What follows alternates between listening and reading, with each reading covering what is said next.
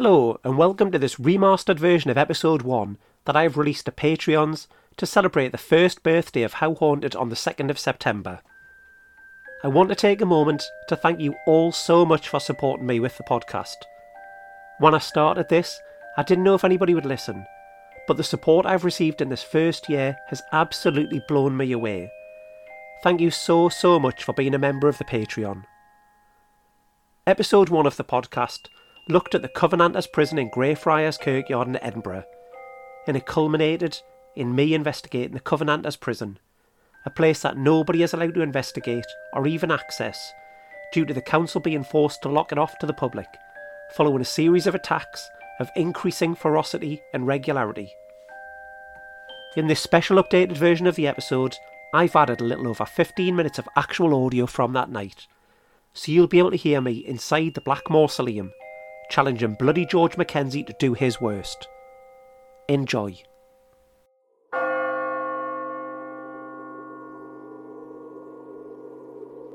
How did a homeless man, desperately seeking shelter from the harsh Scottish weather, manage to unleash something so evil and so dangerous into a graveyard that the City of Edinburgh Council padlocked off public access to a section of it?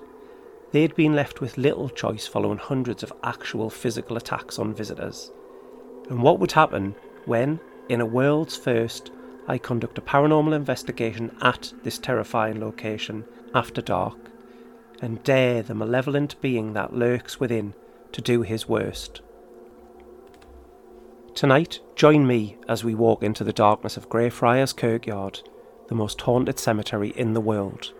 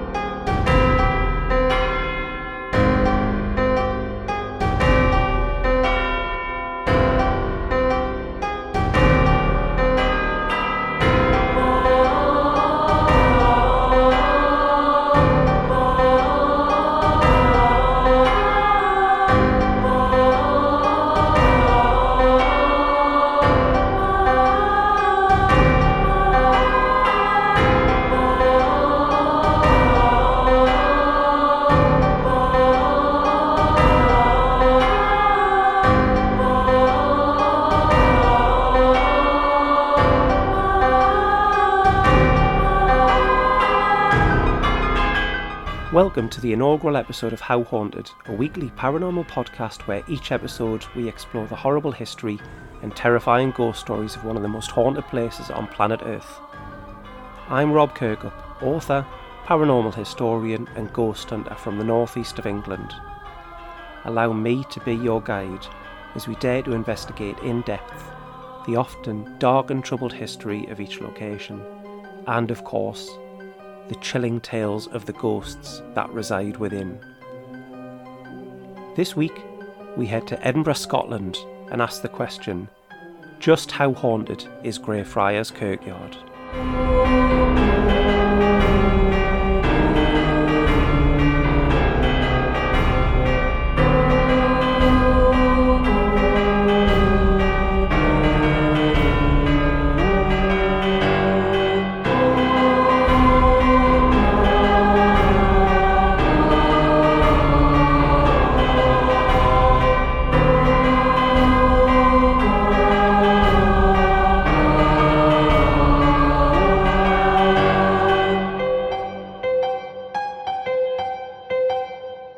Listener discretion is advised, as each episode of How Haunted will feature gruesome tales, horrific happenings, bloody murder, and ghosts.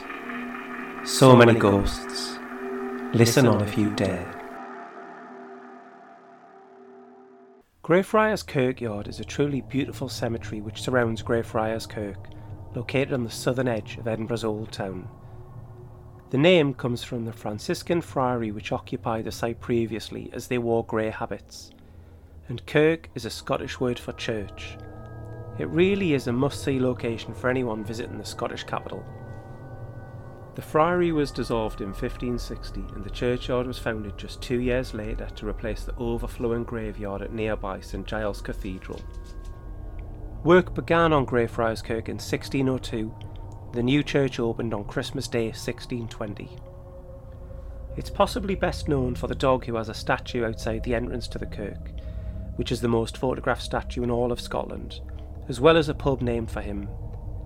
Greyfriars Bobby is a heartbreaking tale of a loyal Skye Terrier who, when his owner passed away and was buried in Greyfriars Kirkyard in 1858, spent the next 14 years lying on his master's grave.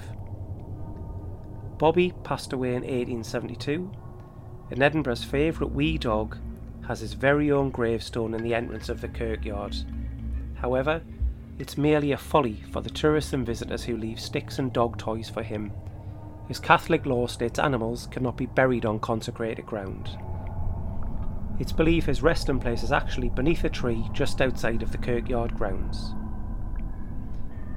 Greyfriars Bobby is such a well loved tale that Disney even turned it into a movie back in 1961. Another character the kirkyard is closely associated with has made an appearance in not one, but eight incredibly popular movies. J.K. Rowling wrote the first Harry Potter book, Harry Potter and the Philosopher's Stone, while sitting at the back of the Elephant House Cafe, which overlooks Greyfriars. She even took inspiration for characters' names whilst walking around the kirkyard, as Potter, Moody, McGonagall, and Thomas Riddle are all to be found on headstones and mausoleums within the graveyard. As you can probably imagine, given the subject matter of this podcast, it's not all cute little doggies and a specky wizard and his magical friends. Some truly abhorrent stuff has happened here. In the early 19th century, Edinburgh was entering a period of unparalleled scientific and intellectual advancement, especially in the field of medical science and anatomical studies. However, there was one thing hindering their progress, and that was the lack of human corpses available to them. The only cadavers they were legally allowed to use to further their research were executed prisoners. This was made even more difficult in 1823 when the Judgment of Death Act was passed, and saw a drastic decrease in the number of crimes that were punishable by death. With demand for corpses higher than ever, it wasn't long before Enterprise and Resurrection men looked to help fill this gap by finding fresh bodies, which they could then sell for a premium to the University of Edinburgh's medical school. These resurrection men were seeking out the graves of those freshly deceased, and under the cover of darkness, stealing the body from the grave. This is why they were much more commonly called grave robbers or body snatchers. Greyfriars Kirkyard was the biggest cemetery in the city, so as you can probably imagine was the most popular haunt for these ghoulish thieves. There was an awful lot of easy money to be made grave robbing, so there were a lot of them operating in Edinburgh. The two most famous by far are Burke and Hare. However, they weren't really grave robbers as they didn't wait for the body to be buried, they didn't even wait for their victims to die. They murdered people and then sold the bodies of their unfortunate victims. Greyfriars Kirk had a viewing position for night watchmen to keep an eye out for grave robbers, as it was a nightly occurrence. In fact, it was common for fights to break out between grave robbers in the kirkyard, arguing over who had first dibs on those freshly laid to rest. Those who had the money could invest in something called a mort safe, which would offer protection against grave robbing. There were several different types ranging from iron cages to heavy stone table tombstones or concrete boxes. These wouldn't necessarily stop the most determined of grave robbers, though, who would dig down a few feet away, then tunnel over and open the end of the coffin, sliding the body out, then filling in the hole so nobody would ever know that their loved one wasn't actually where they'd been laid to rest. Greyfriars Kirkyard has two intact examples of a mort safe, which you can see yourself on the Instagram at How Haunted Pod. Grave robbing came to an end with the Anatomy Act of 1832, which is an act of Parliament of the United Kingdom that gave free licence to doctors, teachers of anatomy, and bona fide medical students to dissect donated bodies. It was introduced in response to public revulsion at the illegal trade in corpses so now any unclaimed corpse could be used, as well as those donated by the deceased's family. There are 490 headstones in Greyfriars Kirkyard, although, to be fair, we don't know how many of those dated between 1823 and 1832 are actually empty. However, there aren't 490 bodies buried beneath the ground here. The council's official figure is 100,000, but historians place the figure much closer to 500,000. Greyfriars Kirkyard is one of the largest burial grounds on planet Earth. The additional bodies are believed to have came from several different locations, including the overflow of bodies from St Giles, back after the kirkyard was consecrated in 1562 and they were being brought over by the wagon full. The Grey Plague of 1645, which took the life of half of Edinburgh's population, resulted in huge plague pits right here in the kirkyard. And the remains of the Covenanters who lost their lives here in an area of the churchyard known as the Covenanters Prison. The Covenanters were a powerful political force in Scotland in the 17th century. On the 28th of February 1638, 60,000 signed the National Covenant in Greyfriars Kirk to confirm their opposition to the Stuart kings in the affairs of the Church of Scotland.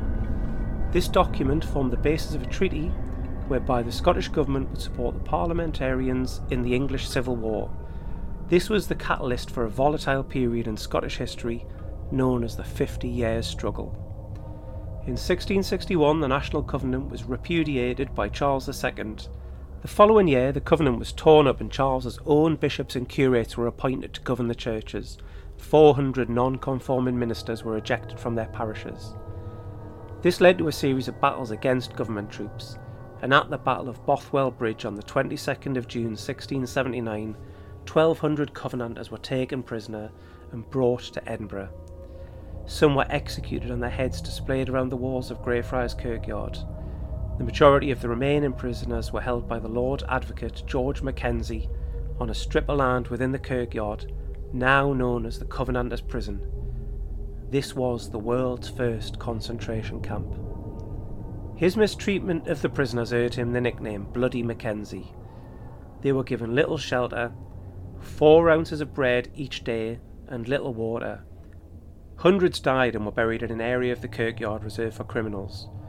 The remainder were executed, transported abroad as slaves, or were given their liberty if they would say an oath of allegiance to the king. This is something that very few did. For those who died here, the last face many of them will have seen will have been that of Bloody Mackenzie, even the 257 prisoners transferred to American plantations as slaves died shortly after leaving the prison, for they were placed on board a ship at Leith, which sank in the far north of Scotland just off the Orkney Isles, with all on board drowning. The fact that the years between 1680 and 1688 were called the killing times demonstrates just how many Covenanters Mackenzie sentenced to an early grave. George Mackenzie would live until 1691 when he died in Westminster. Ironically, he was returned to Greyfriars Kirkyard where he was placed inside a grand mausoleum designed by the architect James Smith, mere meters from the Covenanters prison. He would rest in peace for over 300 years, before rising once more to terrorize the innocent.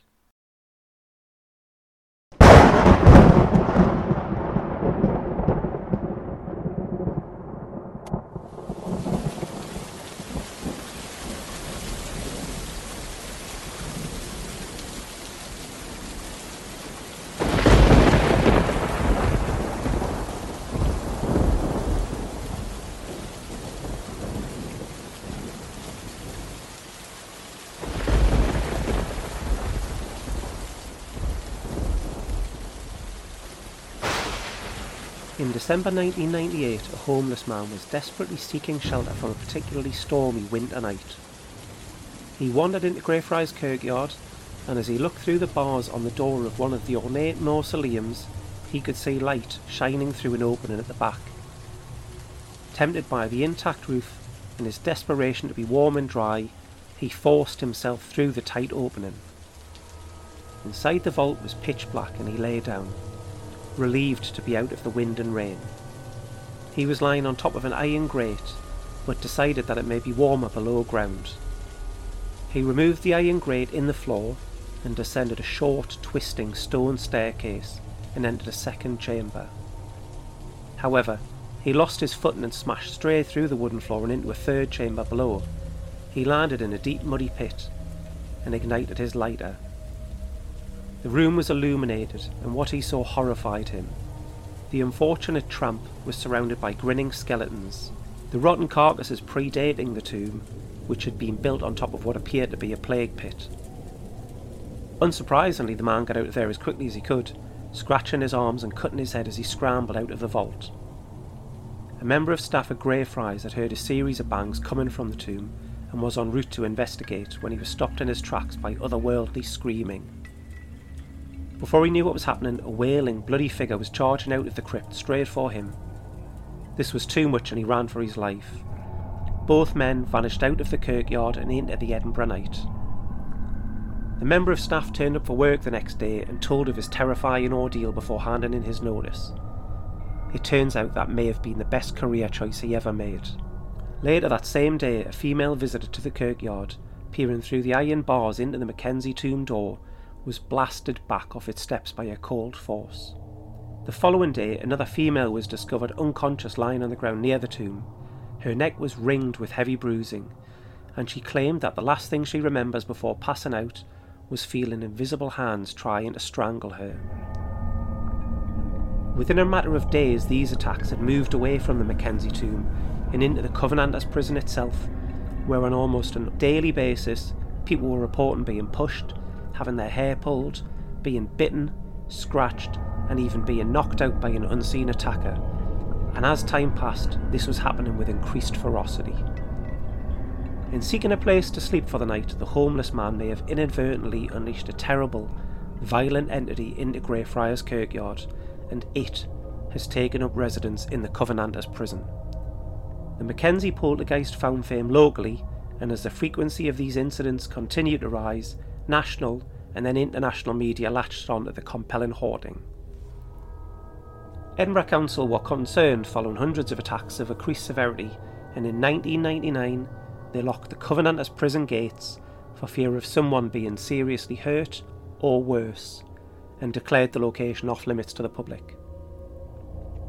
Enterprise and local author Jan Andrew Henderson, a lovely man who wrote the foreword for my book Ghosts of Edinburgh, approached the council and asked permission to take controlled tours into the prison.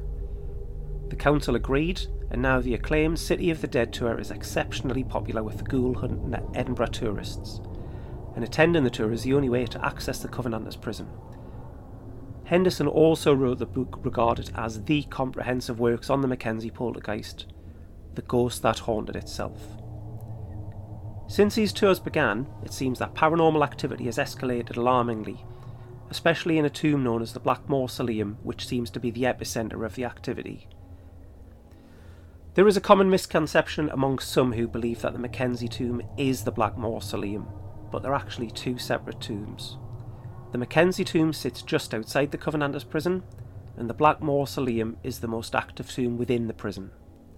Those who take the tour expecting it to be a light-hearted bit of fun are regularly attacked when they reach the climax of the tour inside the Black Mausoleum. There have now been over 4,000 documented attacks and hundreds of people have lost consciousness during the tour.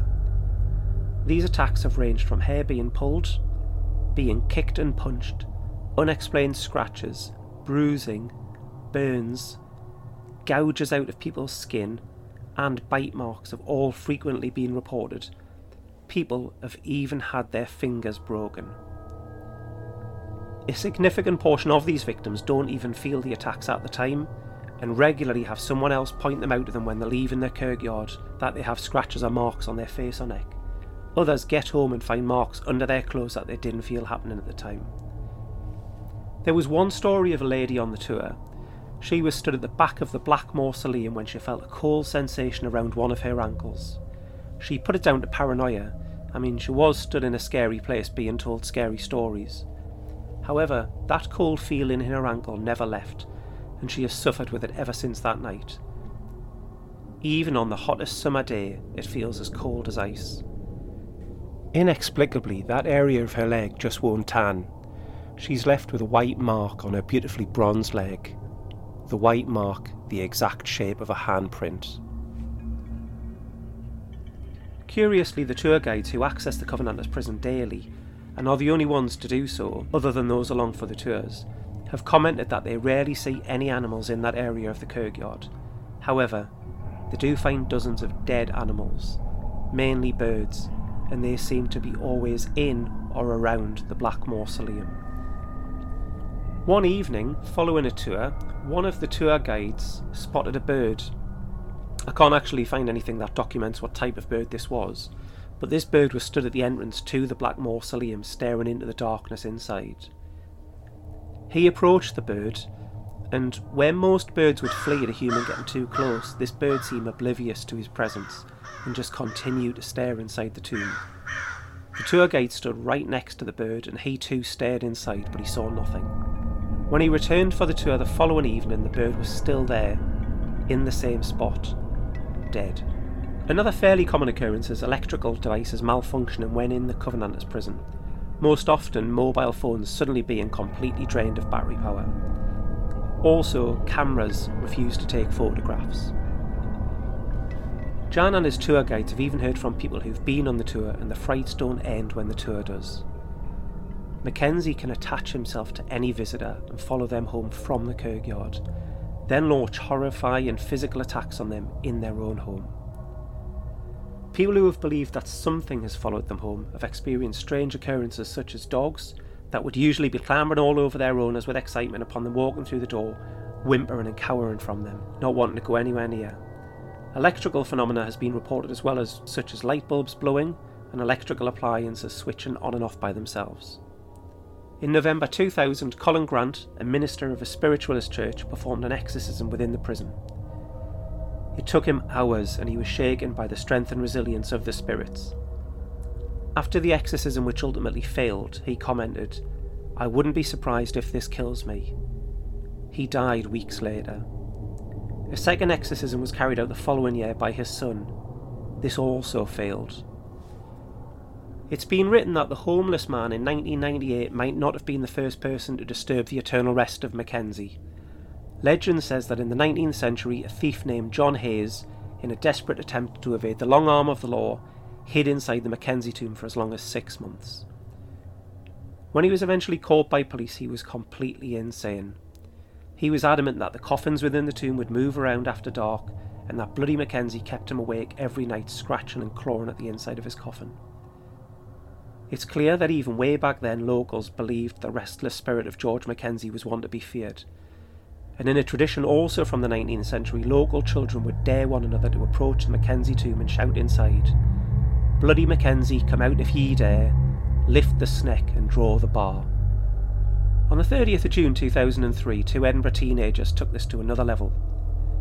They forced open the Mackenzie tomb, broke open a coffin lid, and cut the head from the corpse of George Mackenzie with a penknife. One of the teens, who was 17 at the time, called Sonny Devlin, put his hand into the neck of the head and used it like a hand puppet. And he and his 15 year old friend, who wasn't named for legal reasons, also played football with it. They were also accused of simulating oral sex with a decapitated head. They were only caught when they tried to take something out of the kirkyard in a blanket and were stopped by a tour guide who sensed that something seemed off. This sounds like it should be an urban legend, and I honestly wish it was an urban legend, but it's completely true. They caused £10,000 worth of damage to the tomb, and they were found guilty at Edinburgh's High Court. They were charged with a violation of sepulchre law, a law originally designated for grave robbers, and one that the, the judge, Lord Wheatley, said had not been heard in court for over a hundred years. Coming up next, find out what lay in store for me when I led a small team into the Covenanters prison after dark, for the first and only paranormal investigation to have been conducted there since the council locked the gate in 1999. What would happen when I would stand alone in the Black Mausoleum in the dead of night and challenge Mackenzie to do his worst? Stay tuned to find out next on How Haunted.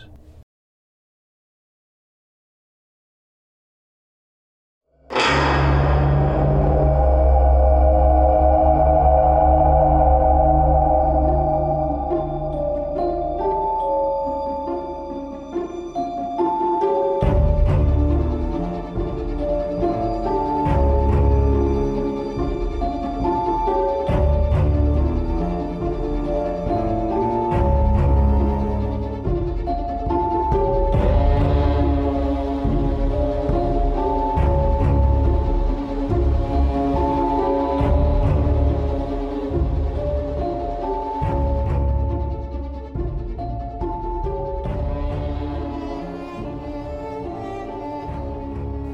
glorious summer's evening of the 30th of June 2012, my younger brother Tom, my good friends Richard Stoko and John Crozier, and myself were lucky enough to have chance to do something nobody has done before or since when we were given complete access to the Covenanters prison to conduct our very own paranormal investigation. This came about while I was working on a book entitled Ghosts of Edinburgh. I will now read an abridged section of the chapter from that book. This chapter solely focuses on the Covenanters prison and is entitled Grave Misgivings. I'm running a competition to win a copy of Ghosts of Edinburgh, so hang around until the end of the podcast to find out how you can enter. The Covenanters prison has a hellish reputation. A former prison in the corner of an eerie graveyard that has to be locked because the city council are so fearful of visitors being attacked, pushed, kicked, scratched, bitten, or worse. I wondered how the others were feeling about tonight's venue. It was possible that they didn't realise the notoriety that the Covenanters prison has earned. It's been the site of literally hundreds of reported attacks by the malevolent spirits that are said to haunt the world's first concentration camp. Even if the lads were aware of these attacks, I'd been careful not to tell them the fate of the man called to help these troubled souls moved on. Colin Grant, a minister of a spiritualist church who performed an exorcism that ultimately cost him his life. A second exorcism also failed, meaning that since 1999, no one, other than the ghost tour that goes into the prison nightly, has had any kind of access to the Covenanters prison. I often get asked if I get scared creeping around some of the scariest places of Earth in the dead of night. But I wasn't feeling at all scared, nor was I anxious. I was almost bursting with excitement. Ever since I became immersed in Jan Andrew Henderson's fantastic book, The Ghost That Haunted Itself, I've been eager to face this particular venue. That book inflamed my imagination was one of the primary reasons why I selected Edinburgh as the focus for this book. I was no doubt one of the few people who would enter the Black Mausoleum, a nickname given to the tomb in which the tour ends, and the epicentre of the activity, and actually want to feel the full force of the negative spirits that reside there, regardless of what that result might be. I parked up just after 8pm and we headed for Greyfriars Kirkyard. We had an hour before we would be taken in the City of the Dead tour, but we were keen to explore the stunning graveyard at our own pace first. We navigated groups of stag doos and then bobbed and weaved through the tourists taking photos of the famous Greyfriars Bobby statue. Then we passed through the gateway into that world famous graveyard of Greyfriars. We stopped in front of the gravestone marked as being the resting place of Edinburgh's favourite dog, Greyfriars Bobby. Although it isn't his actual burial spot, and it's more somewhere for visitors to pay their respects. It's clearly working though, as people had left all manner of gifts for the tragic little terrier, sticks and toys for him to play with, even money from all over the world. I looked around. The sun was descending, but still fairly high in the clear sky, and there were still plenty of people in the graveyard. Dog walkers and tourists, much like us, I guess. The creepy wee shop in the corner of the graveyard had long since closed for the day, and with it being Richard's first visit to Greyfriars Kirkyard, I took it upon myself to give him a whistle stop tour as we had little time to kill. I led the others anti clockwise intentionally as I wanted to save the best until last. We took our time and marvelled at the incredibly ornate mausoleums, and before long we'd found ourselves outside the locked gate of the Covenanters prison. We couldn't wait for the tour which was coming up shortly, as this would allow us to get beyond these gates locked by the City Council because they fear that visitors may be attacked should they be able to freely wander the Covenanters prison by day, and especially after darkness falls. The tour guide would tell us the amazing stories, and I couldn't wait. I stood right up to the lock gate, peering through the bars at the long, wide, sloping, grassy strip of land beyond, lined with tombs either side, not dissimilar to the ones we'd spent the last ten minutes admiring in the area of the graveyard that the council considered to not be a risk to the public. Is this place really that haunted? asked Rich. I turned around and almost bumped into him as he was stood right behind me, peering over my shoulder. I noticed he was flanked either side by Tom and John. They looked at me expectantly. It was only now I noticed how dark it was in this little corner of the graveyard, as the sunlight was largely blocked out by trees. An unexpected cool breeze passed right through me, and I involuntarily shivered. I was planning to let them hear the stories from a professional tour guide within the next hour, but despite the possibility that anybody passing might mistakenly assume I was running Edinburgh's least popular ghost walk, I decided to indulge myself there and then and fill them in on the incredible, yet terrifying story of the Mackenzie poltergeist. I told them of the awful history and the horrifying hauntings that I've told you about throughout this podcast, and as I brought my tales to an end, I surveyed the faces of my three friends who stood before me. All three looked back at me completely expressionless. No one spoke for what seemed like an age as I tried to second guess how they were feeling given what they'd just heard. Were they excited and eager to take on the worst that Mackenzie could throw at us? Were they fearful of what lay in store for us within the Covenanters prison? Perhaps they were angry at me for not letting them know just how dark and dangerous this place actually is before they left the sanctuary offered by their homes and family back in Newcastle, well over a hundred miles away. I checked the time. Oh, we've got to go. It's 8:45 p.m. Everyone sprang into life and we walked quickly and with purpose out of Greyfriars Kirkyard as we had to be outside St Giles Cathedral on the Royal Mile by 9 pm. This is the meeting place of Black Hart Entertainment's aptly named City of the Dead Ghost Tour. We made it with a few minutes to spare, and I introduced myself and the lads to our tour guide, a local guy called Callum. And he looked every bit the archetypal ghost tour guide, dressed head to toe in black black shirt, black jeans, enormous black boots, and a full length black leather trench coat. The bells of St Giles Cathedral pealed for 9pm above us and our tour began. Our guide stood on the steps of the awesome cathedral, the distinctive crown steeple of which dominates the Edinburgh skyline for miles around, and we all gathered round. He introduced himself to the twenty or so eager faces staring back at him, men and women from all walks of life and all over the globe. In fact, there were only two Scots amongst us, three if you include our guide. A young denim clad lady stood directly in front of me, whispered to her friend, Is this tour scary? She wouldn't have to wait long to find out for herself.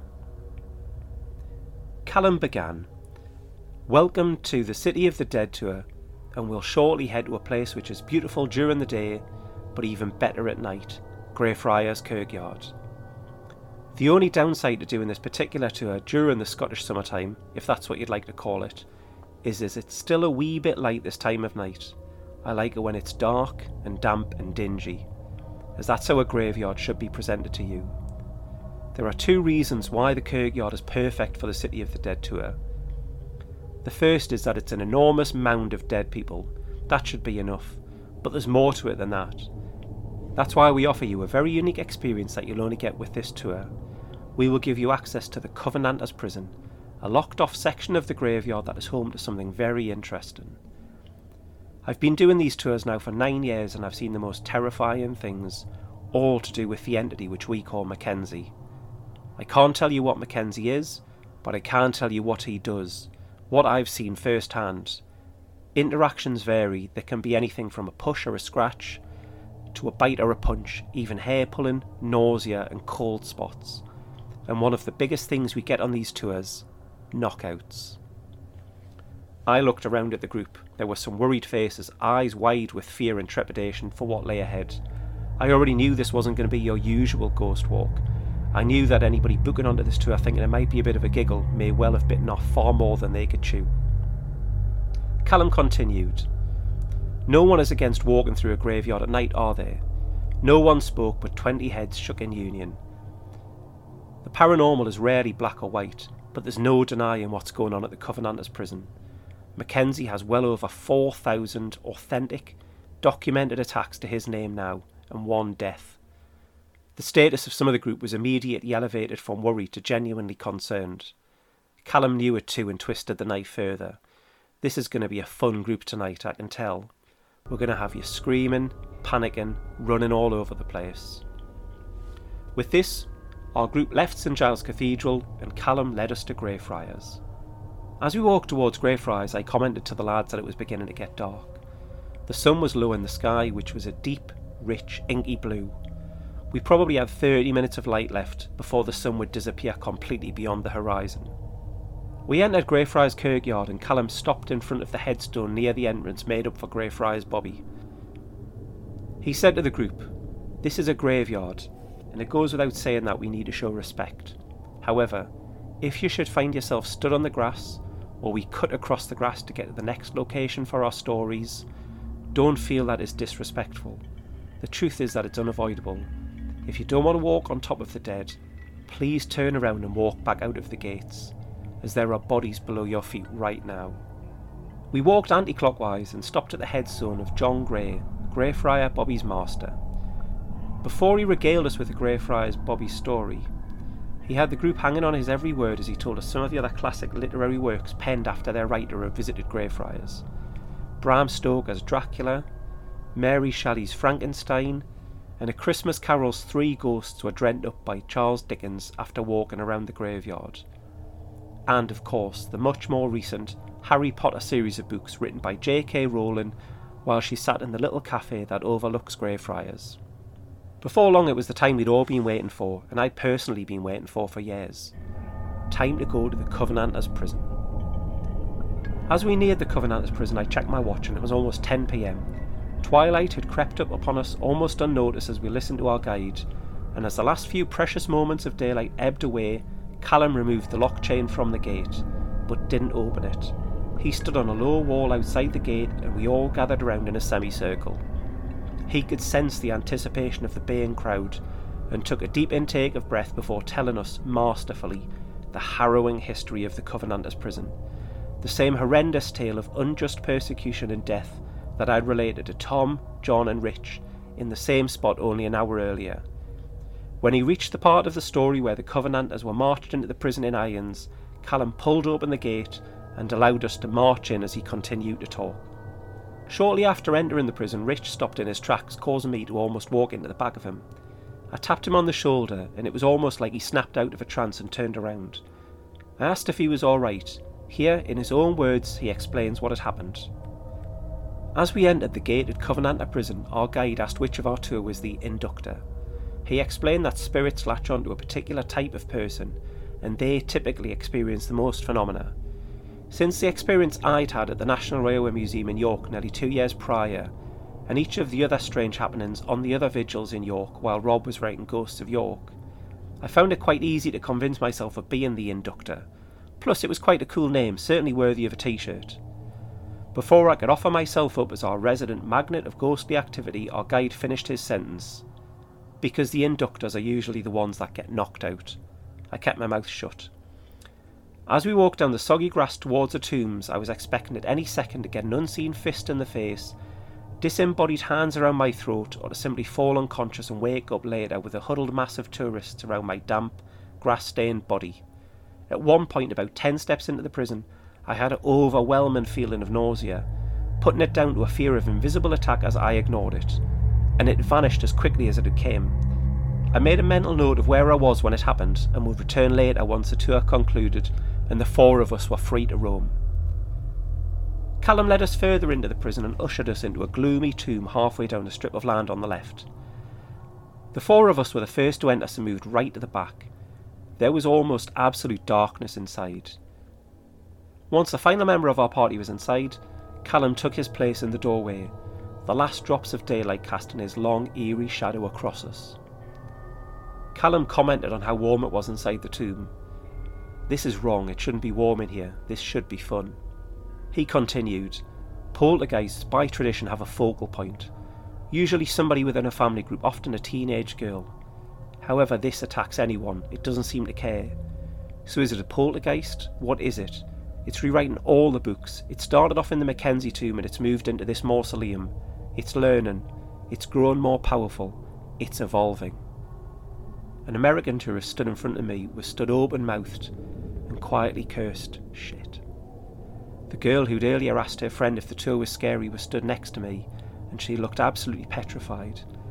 Her voice was little more than a whisper, and it quivered as I overheard her ask her friend, Will you hold my hand? Callum went on, If you feel unwell, if you feel anything, let me know as soon as possible. There was some nervous laughter before Callum added, This isn't a joke. Suddenly, I was rocked by a headache, hit me out of the blue, but I said nothing. Callum was in his element as he proceeded to tell the nervous crowd the story of how the Mackenzie poltergeist was stirred by a desperate homeless man in December of 1998. Everyone on the tour stood silently, listening to every word he had to say, looking around wide eyed, waiting, anticipating. It was almost inconceivable that nothing would happen. He brought his story to a surprise climax, which I won't spoil for anybody who hears this, and then decides to take in this brilliant tour for themselves. By now it was 10:20 p.m. and there was one last stop on the tour, the tomb of Mackenzie himself just outside the gates to the Covenanters prison. However, this is where the four of us would depart from the group. We'd arranged to spend some additional time alone in the Covenanters prison. So Callum led the tour to the Mackenzie tomb and left us to do our investigation. Tom went to explore the prison in general, and Rich wasted no time in revisiting the area which he'd felt nauseous in earlier when we first entered the prison. John headed for a tomb just along from where I was stood that Callum had suggested as being active at the moment. And I was left all alone in the Black Mausoleum, the very tomb in which we'd just heard our terrifying ghost stories of the attacks by Mackenzie. I wasn't afraid though, in fact, I felt invincible as the adrenaline coursed through my veins and I welcomed this opportunity to single handedly face down this dangerous, unpredictable, vicious entity. I was operating in a one dimensional world. I could see nothing in the absolute darkness, and I could hear nothing but the shattering silence. It was enough to send a tingle down all but the most hardened of spines. I pressed record on my digital voice recorder and broke the silence. Come on, Mackenzie, I know you're there. Do your worst. I've heard you can make people pass out, scratch people, push people. Come on, do it, I continued in the echoey crypt, trying to ignore my headache, which continued to get worse. I waited in silence for ten minutes, and then a figure appeared before me. It was my brother Tom, back from his exploration of the prison. He joined me in the depths of the tomb and in challenging Mackenzie to display his power. There was an almost electric atmosphere, oppression hung thick in the air. We knew we weren't alone. Tom shone his torch beam on a wall and asked Mackenzie to show himself in the light. We waited, but he wasn't prepared to make an appearance. If you want to communicate with us, let us know. We simply want to know you exist. Tom tried to reason with whoever may be with us. He felt a cold breeze across his face. We continued for 20 minutes but were left hugely disappointed with the lack of activity. We left the tomb and found John and Rich standing inside another tomb with an inscription above a door reading, James Rutherford, writer to the Signet. We asked how things had gone, and they'd had very little, much the same as us, although Rich said he'd experienced something strange when he returned to that spot where he'd felt ill. Here is what happened in his own words. After leaving the tomb, I tried to navigate back to where it was that I'd felt sick. I stood there, nothing. Retraced my steps from the gate down to the grass again, nothing. Then I stood in that same place for a few minutes. Nothing. Disappointing. All jokes aside, I expected this to feel a bit surreal. This was a concentration camp after all, an early blueprint for future horrors inflicted on humanity. Then something happened. In the windless prison, a large twig on the ground moved. I caught it out the corner of my eye, and as I spun around, that twig moved again. The nausea returned, and I knew something was there. I was already recording audio, an automatic habit when entering haunted areas since our success at the site of Dick Turpin's hanging at York Tyburn a year earlier. But I took a picture of the twig too. When reviewing the photo, I noticed it was a massive white light. I assumed that I maybe got my finger in the way of the lens, but I wanted to make sure. Given the size of my phone, a fairly large HTC Desire HD smartphone, I realised my stumpy computer programmer fingers couldn't reach anywhere near the lens when pressing the button to take a photograph. With the time we had remaining, we agreed it might be an idea to swap tombs, so Tom and I stayed in the James Rutherford tomb, and Rich and John headed into the infamous Black Mausoleum. Fifteen minutes passed by quietly, then there was talking outside in the prison. I looked outside. Looking left, I saw Rich pop his head out of his tomb as well. They must have heard what we'd heard, and when I looked over to my right, I saw half a dozen people standing inside the gate of the prison. Rich went over to challenge them as we had permission to be there, but nobody else should have been, so he asked them to leave. It turned out it was an opportunistic tour guide who'd taken a small group around Greyfriars, saw the gates of the Covenanter prison were unlocked, and thought all of his Christmases had come at once. The tour guide was particularly obnoxious and wouldn't leave. However, Callum returned at the perfect time and quickly dispatched him. Our investigation was over, but before we bid farewell, Rich wanted to show Callum the photograph he'd taken earlier. Rich explains, I showed our guide the photo and he said that they hadn't caught much in the way of light phenomena at the Covenanters, but he seriously doubted that it was my finger because of its irregular shape and the spread of the light suggested it wasn't from a solid object close to the camera. Pleased with the assumption that my fingers were of ordinary size and shape, and that I had possibly captured something otherworldly, I showed the lads the photo.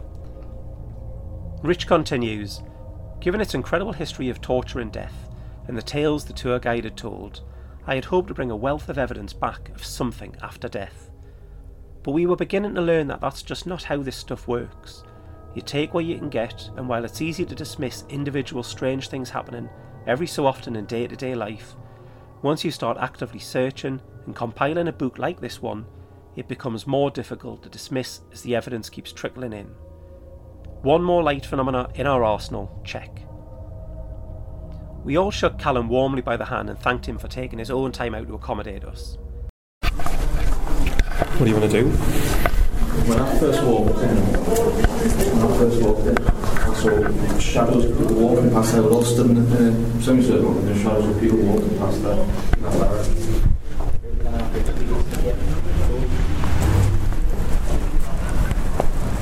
Well, why don't two of us stay in here and the other two go in there just until he comes back? Or shall I wait in here on my own? Are you going to the other one? Are you two? Go- He's just going for a wander. Are you st- other two going to go in there? We can do, yeah. Right, I'll wait in here. Right, I'll see you in a bit.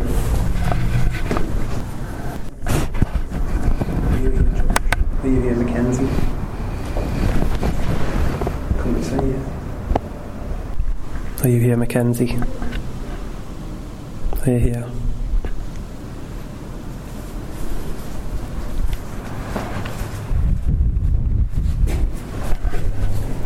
There you go. They're in the other one. Why are you starting here? Aye. Two in this one, two in that one. Two in this one, two in that one. Eh? no do you need swaps? Well, we could swap. But it's just to make the most of the time we've got. I've just been You've got a standing. video then. Have they got a video? You've got a video recorder. Stuart's got his uh, R55, I don't know. They've got a, they've got, what do you mean, a tape recorder? Do you mean like an audio recording? Uh, Yeah, Stuart's got his phone on the ground. I think John has too. it? Nah, it's just the wind. Is there anyone here? Are you here, Mackenzie? Are you here, Georgie boy? Are you here, George? Come on, do something. Push one over. Make something Please happen. don't you see that? want to see what you've got to do. We want to, want to see what you can do. Want you to hurt with. Want you to push with. You want me to talk to you. Do your worst. We've heard that you can do all sorts of stuff. We've heard you can make people pass out. We've heard you can make people stand in cold spots. We've heard you can drain their energy. How about doing it to us? There's only two of them. Do what you want. Do your worst. Wrong type for trigger object and stuff. Well, I think what they're doing is over.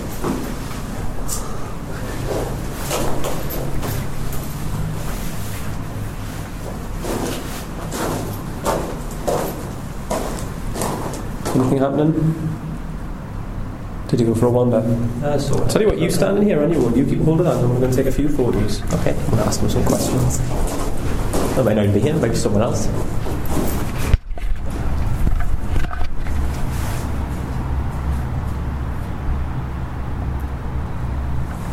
Really no harm if you are there, but I want you to prove to us that you're we're here. This is where you're very active, and you've been very active in here for a good while apparently.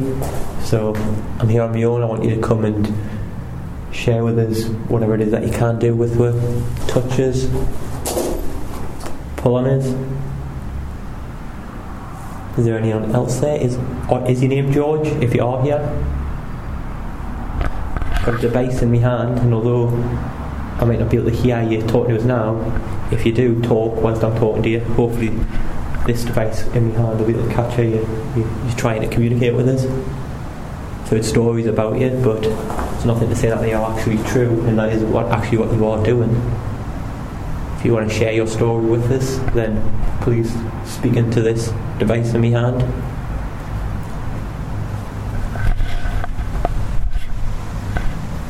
Bit of cold on your left hand. Is that you? Or is it just a draft through the door? Right hand, sorry. Help me pocket. Is there anyone there? Can you knock on something, prove you're there? There's a couple of coins in the doorway, knock them down. Throw I'm just, I'm just going to say this for the dictaphone. James Rutherford, writer to the Signet. That's whose tomb this is. Alright. James Rutherford. Alright, are you there, James?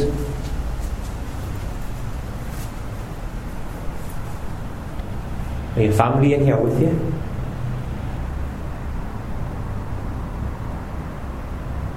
Mackenzie, are you here? Pull me hair. I hear you pull like to pull people's hair. Make a shadow move in the shadows.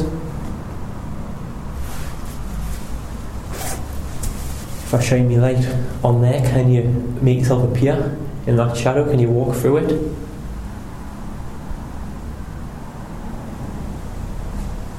Can you walk through me shadow? Can you make yourself shown on the ground? Show footprints? Show something?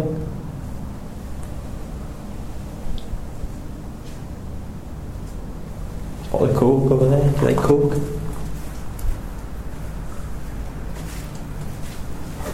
Just see if they want to swap. Anything happen? Any noises? No. I'll be a bit quiet. Is there anyone there? If there is, can you please knock twice? We're not here long, so if you want to communicate with us, please do so sooner rather than later. I feel a bit draft on my hand, but it's, I think it's just it's getting a bit on, isn't it? It's not, it's not really cold out there. It's cold out, eh? Do you want to go and join them in the other one, see if there's anything going on? Well, we may as well spread it. Or do you just... Shall I come to if something was happening? What? What? Something was happening, I'm sure I would know about it. I've just been down there to take a photo. Go and join them if you want, I'll stay Oh, uh, What's happening down there? Nothing. Watch, there's a bit of money on the thing there. No, no. You just want to join me? Yeah. Come back here. Do you want to go in here though? Yeah, well, you, do you want to go in here? Me and Tom will go in the other one.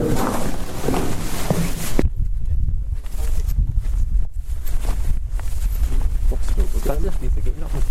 What? Why does this leave the gate open? We'll leave it for us, aren't they? I know, but I was surprised they don't. But he's coming back and he's only along with John's Mackenzie too. When the other two down. Yeah, there's a bit. Oh yeah, there's the little birdies. Where are they going? Is there anybody here? Is George Mackenzie here? Hello. Come to see you. you are here, my name's Tom and this is Rob. This is the Black Mausoleum. We're come here to learn something about you and to prove that you are here. We hear a lot of stories about this, about you doing things to people in here and trying to communicate with people. We want to experience this. Only here for a short time, so please come to us and show yourself. Walk in the shadows of me camera. Knock on something if you are here. Come on, let's heat it up. Come on. If you are here, come and come and share with us. In my hand, got a device here which can hopefully capture noise. So if you can't talk to us and we can't hear you, then maybe this device in your hand will be able to capture anything you do want to say or anything you want to share with people. So please come and join us here. Pull on my hair. Tap on the shoulder. Do whatever you want. Tickle us on the top of the head. Hit one. If you want to get out of here, prove it. Hit us. Go on, hit us. Do your worst. We're not. Scratchers, bite us, kick us. If you I don't want I'll ask a question, and if we'll respect your answer. So, if if you don't want us to be here, please give us a sign. If you can prove that, you, if you just want to knock on something twice, or touch one of us, then we'll we'll happily leave. Else, we're going to stop here for a bit longer. If you don't like that, then I suggest you you do give us some sort of sign.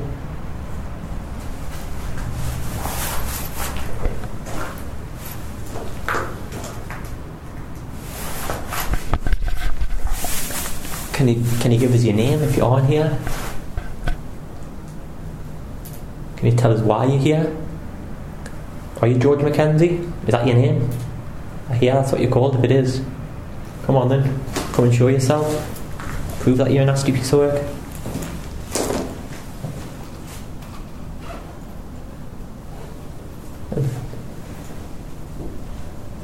How do you feel?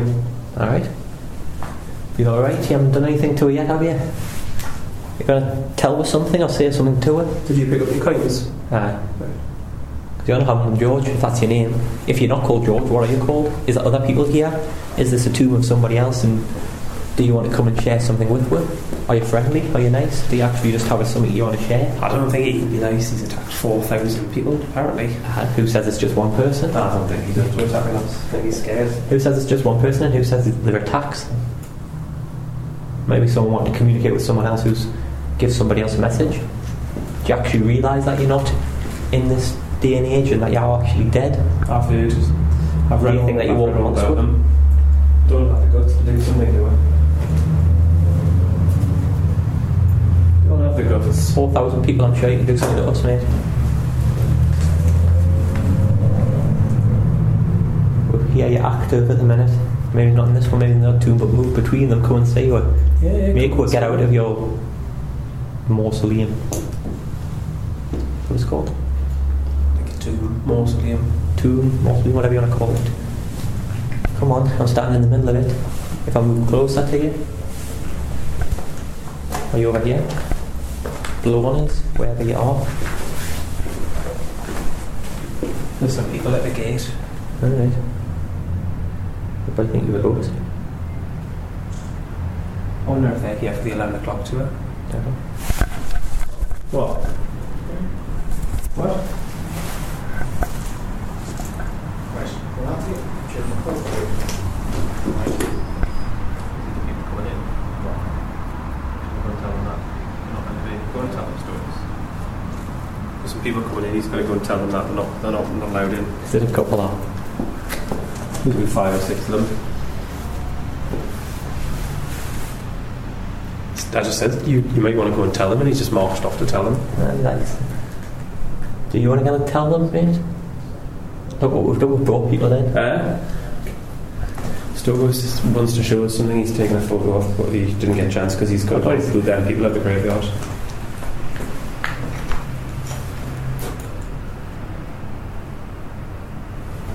Are you amongst us? Is there anyone here? If there is, can you please give us a sign? Yeah, please throw something at one. Please knock on a wall, blow on one, pull her hair, kick one, punch one. Mate, we'll get away from you. I'm just trying with my phone to see if it makes We are the longer we're here, the more active you get, so we'll be here a little while now. Let's have some activity. Come on then. We'll hear you nasty. If you are nasty, I've heard he's nasty. prove it. Just doesn't seem to have the guts to do anything to us, though. There's only two of them. Attacked groups of women and stuff. Done nothing. See what's up. Where's John? What's happening? I'm not sure. Still, still talking? Nah, they're all leaving, but there's somebody coming in, so I think it's that guy. What time may be up? Sorry? What time may be up? It's half past. Is he trying to stop? Is there a woman? Ah, he's coming back. The guy's on his way back. Oh, well, Hmm? Open your course, here. If you are still here, please remain here and don't follow. Yeah. Stay put. We don't want you to leave. Any lights? Any particular shadows? And that's a lot of people see shadows. A lot of kind of dark shadow movement within these things like that. Lights, I've not had too many people report. Right. Orbs, I've had one or two people, but again, I'm the orbs are the one that I'm a bit. Yeah. I think most people are now. But yeah, I mean, The reason I ask, um, and again, this, this can easily be displayed away, but um, it's one of those things that you just have to, to mention. And I, I do tend to be the inductor. That's, I think I do tend to focus on reinforcement. Um, if I take a photo, you might be interested in this as well. If I take a Yeah, photo in portrait, right, um, right, the button is at the bottom there, so I have to do that. If you look at where the lens is, there's nothing to the right of the lens. In fact, if my finger is to the right of the lens, I can't actually reach the button. yeah, okay. Um, when I first came in, I've never felt anything finger. When I first came in for about 20 metres here, I felt really sick. Yeah, this Really is actually. I'm noticing that a lot of things are now not happening as much in there. Oddly enough, as I actually felt really sick in that doorstep tonight, and that's the first time in a long time. That's why I actually stopped because I was just thinking, you know, is that just something, or am I? And I actually was like, feeling, I'm actually feeling like I'm getting vomited here. and that I haven't had for a long time. So I was actually quite um, curious, puzzled by that. But no, I mean, a lot of people have it here. This is where we get a lot of inductors generally get attacked here. Right. They don't get this far. So Well, the one thing that I, I, I came back here before just to have a look, and um, I, some, I, I could have sworn that those leaves and stuff were moving. I thought, trick of the, you know, the light and that sort of thing. But I'll take a picture of it anyway, and I did it in portrait, and I can't explain that because my finger can't be anywhere near the lens at that point. And it's not a finger anyway because it would actually you wouldn't see the, the faintness because you can actually see the still Yeah. things behind it which your finger would blot out completely. I'm, um, I'm, I, I can't explain that. But it's just the fact that there was something about that area that I had to take a picture of. Hmm. Um, and both John and me were walking up here before, and pretty much at the same time we went, cold all of a sudden, isn't it? but yeah, for me, it's all- It's a weird place. People just get so many different things. The underground's the one that I hate. The underground's just a horrible place. Um, absolutely vile, vile place to go. And it freaks me out. So I'm not a big fan of it. I've been doing two. I did a private one in there this afternoon, which not too much happened, but yeah. Have a look around the PC, yeah. yeah. Any more gents, or is that enough? Oh, that's, that's been brilliant, Walk down mate. to the bottom and back up. Oh, just go, yeah. Yeah. But um, no, it's been really, I got no, it's sorted been out to great. bring you in. It's been great. But um, thanks very much for No. for doing this. Thank you. brilliant. Look, no, this isn't a problem, man. There you go, gentlemen. Thank you very much. Escort you Take out the graveyard. We walked through Greyfriars, which was now quiet and empty. The only noise coming from outside as the Edinburgh nightlife was in full swing. The roads were quiet, and as I drove, we chatted about the stories we'd heard on the tour, and the conversation moved on to the possibility of spirits latching onto someone and following them home, or to another location. Many people believe that this can't happen, an equal number of people believe that it is possible. Scientifically, the evidence of ghosts cannot be proven, and if ghosts actually do exist, we can't be sure as to what they are. Whether they are recordings of people from a bygone age, or whether they are some form of conscious spirit able to see us and interact with us, it's impossible to know whether they could somehow follow you home. A week after our night at the Covenanters prison, I met up with John for nothing more than an impromptu social get together. The conversation turned, inevitably, to our Covenanters experience, having had a week to mull things over. As the topic of conversation seemed to be drawn to its natural end before we moved on to discussing something else, John mentioned, almost as an afterthought. Not long before we left the Covenanters, I decided to take a walk down to the bottom of the prison, as I hadn't been down to the far end yet. I felt fine walking down to the bottom, but then suddenly felt really eerie. That's probably a normal thing to feel when alone in a graveyard, except how suddenly it came on. I turned around and walked back to the rest of the team, faster than I'd walked down, and I felt as if I was being followed. Then I heard footsteps other than my own.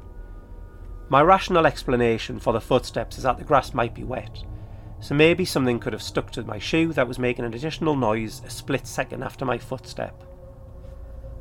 He continued. A few days after our ghost hunt, I was walking to my parents' house from Kingston Park metro station. As you pass the park, there's trees and bushes between the footpath and the road.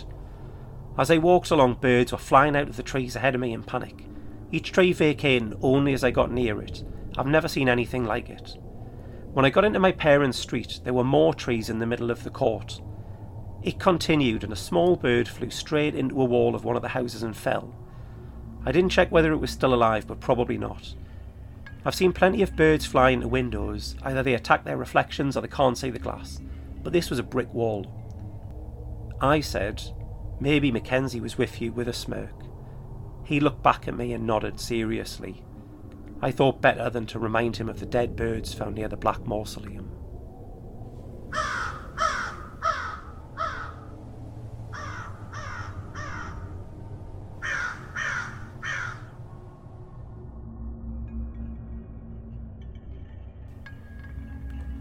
Thank you for joining me for this episode of How Haunted. You can follow How Haunted on Twitter at, at HowHauntedPod or over on Instagram at HowHauntedPod, where you can see photos galore relating to Greyfriars Kirkyard. If you want to get in touch, you can do so by visiting the website at www.how-haunted.com or you can email me direct at rob at how-haunted.com. Feedback, location suggestions, and your own experiences are more than welcome. Feel free to ask any questions you like, and I'll answer them all in a dedicated Q&A podcast. If you'd like to support the show and get early access to episodes, you can join the Patreon for less than the price of a pint. You'd also get exclusive episodes where you can join me on an actual paranormal investigation, and you'll hear the audio from the investigation as it happened. If you aren't a fan of Patreon, or perhaps would like to make a one off donation to support the podcast, why not buy me a coffee? All the information on how you can support How Haunted is in the podcast description and on the website. If you've enjoyed this episode, if enjoy is the right word, then please subscribe and review the podcast on your podcast provider of choice. I have a copy of my book Ghosts of Edinburgh up for grabs. If you'd like to enter the competition, all you need to do is leave How Haunted Podcast a review on iTunes or whatever podcatcher you use. Then drop me an email at rob at how-haunted.com to let me know. The competition will end on Halloween 2022, and the winner will be announced on Twitter, as well as the first podcast episode after the closing date. Next time out, I will give you a guided tour of the building my hometown of Newcastle upon Tyne was named for. It's the oldest building in the city, but is it the most haunted? We'll find out together next week as we take a look at Newcastle's Castle Keep. Thank you so much for accompanying me on our first ever adventure together, but hopefully the first of many. Stay safe and join me next time when we will once again ask the question how haunted?